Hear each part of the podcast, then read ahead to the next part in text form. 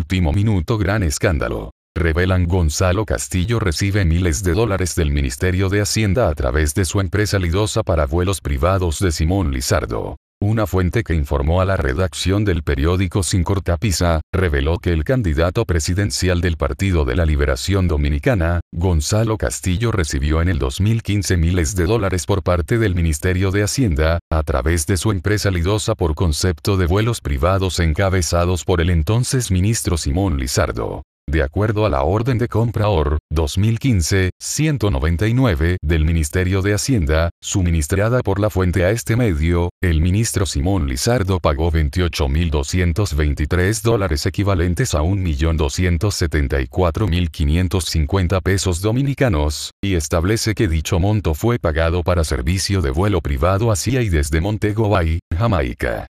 Según el informante, estas sumas de dinero fueron entregadas a la idosa propiedad de Gonzalo Castillo, cuando éste era ministro de Obras Públicas, en franca violación a la Constitución de la República y las leyes del país, ya que establecen claramente que los funcionarios públicos no pueden ser proveedores del Estado.